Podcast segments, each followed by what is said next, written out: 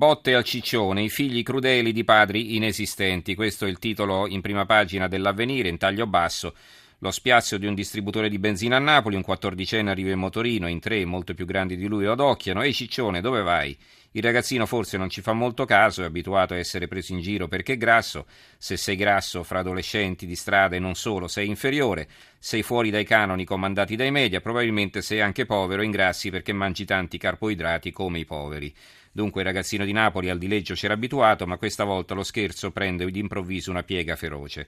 Ora ti gonfiamo. In due lo immobilizzano, il terzo con la pistola del compressore d'aria gli gonfia l'intestino fino a farlo scoppiare. Ecco, in poche righe la sintesi di quel che è accaduto a Napoli. Eh, leggo qualche altro titolo e poi lo commenteremo con alcuni ospiti. Ragazzino si è viziato a Napoli perché grasso, quell'indecente piagnisteo che tenta di far passare i carnefici per vittime, scrive Libero. La ferocia di tre balordi si è viziato perché grasso. Pianura, arrestato un ventenne per tentato omicidio, ha sportato il colon, il ragazzo non è più in pericolo di vita, si cercano i filmati con i telefoni, perché dovete sapere che è stato anche filmato mentre uno usava il compressore, gli altri due si divertivano probabilmente a filmare la scena. Questo è il titolo del mattino di Napoli. Il giornale, la follia di tre adulti non può essere una ragazzata. Sei obeso e riducono in fin di vita un bambino. Noi abbiamo in linea Federico Monga, vice direttore del mattino. Buonasera Federico. Buonasera, buonasera a voi. Allora, abbiamo letto il titolo del tuo giornale, se puoi darci qualche altra informazione, vedo per esempio che siete gli unici a riportare eh, la notizia che sembra che sia stato anche filmato questo, questa sevizia. Ma adesso gli inquirenti sono, hanno sequestrato alcuni telefonini e non è ancora chiaro se in queste immagini ci sono la sevizia o diciamo le fasi precedenti quando questo ragazzo veniva dileggiato, preso in giro, eh, quindi insomma questa è ancora una cosa che gli inquirenti devono, devono verificare.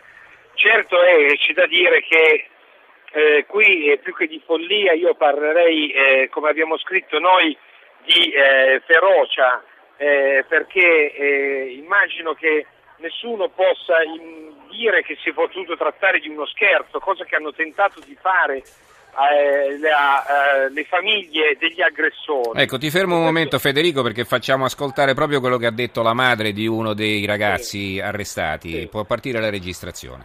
Fatti in faccia al ragazzo e se si subava noi ci non è la stessa cosa. Perché possono mettere mio figlio in mezzo? Mio figlio si azzecca come si azzeccano loro. La mamma doveva denunciare pure a questi due. Io non sostengo l'innocenza, sto dicendo che ha fatto un gioco a tre ragazzi, hanno sbagliato tutti e tre, non si doveva fare, ma l'hanno fatto, ma non è giusto che paghi mio figlio. Che continua a chiamare gioco un atto di violenza? Non è un atto di violenza, non è un atto allora, di violenza, non è il ragazzo l'ha presa e l'ha mantenuto e ci ha fatto la violenza. Il compensato. Ha sbagliato, ma io sto dicendo a mio figlio, sa bene che sta là per il momento, però non sta pure che di lui, che mio figlio non è stato solo lui, questo sto dicendo non io, sto dicendo che mio figlio è bravo, no, l'ha fatto buono, ha sbagliato. È stato fatto un gioco che non si doveva fare. Però secondo me mio figlio non sapeva nemmeno la gravità dell'aria del compressore. No. Questi erano i due genitori del ragazzo arrestato. Eh, questo, mm, a noi questo, queste frasi ci hanno molto colpito perché eh, dimostrano l'assenza assoluta del senso delle dimensioni di quello che è successo. Perché è difficile pensare che questo possa essere derubricato ad uno scherzo. Io posso capire che insomma, un genitore tenti di difendere il proprio figlio fino, fino alla fine, però quello che è successo a Pianura è un fatto di eh, ferocia inaudita.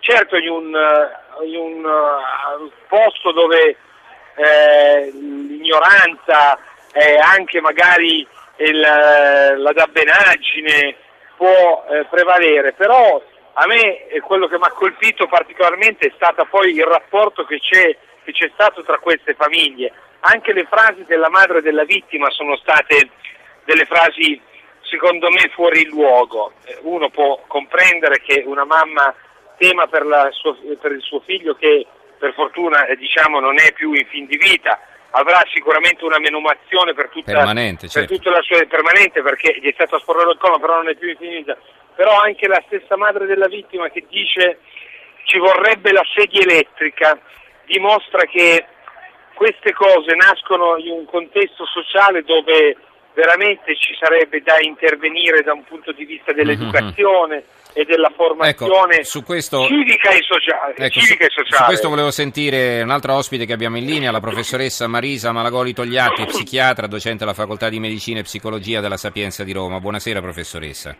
Eh, buonasera. Ecco, lei ha sentito anche questa registrazione che abbiamo mandato in onda, insomma c'è da rimanere a bocca aperta non solo per quel che è accaduto ma poi anche per il dopo, no? Eh, purtroppo sicuramente rispetto alle conseguenze della vittima che sono permanenti, quindi sarà un dolore eh, eterno diciamo, per questo povero ragazzo e questo mh, ovviamente serve a non giustificare assolutamente nulla.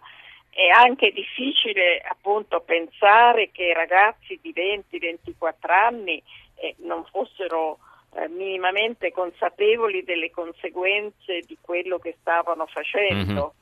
Guardi, esattamente quello che scrive Paolo Davarese, ci manda un messaggio, non si è reso conto della gravità del gesto, non voleva fare del male, hanno detto i parenti dell'aggressore.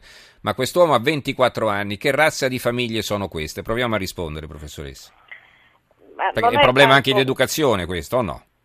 Sì, questo sicuramente. Lì c'è nel gesto di questi ragazzi, ragazzi, poi a 20-24 anni, insomma è già un po' difficile continuare a chiamare eh, ragazzi sopra, sopra, i 18 anni, nel senso che siamo, siamo, già delle persone adulte. Tra l'altro, se ho capito bene, alcuni de, degli autori eh, lavoravano in questo, in questo, posto, quindi avevano anche... Eh, la, Conoscevano la potenza del compressore, la, certo. la consapevolezza, no? lì c'è anche un elemento veramente eh, ancora più orribile, no? cioè di trattare il corpo del ragazzo come se fosse eh, la gomma di un'automobile, cioè mm-hmm. una cosa, eh, una specie di deumanizzazione della vittima che lascia ancora più atterriti rispetto al,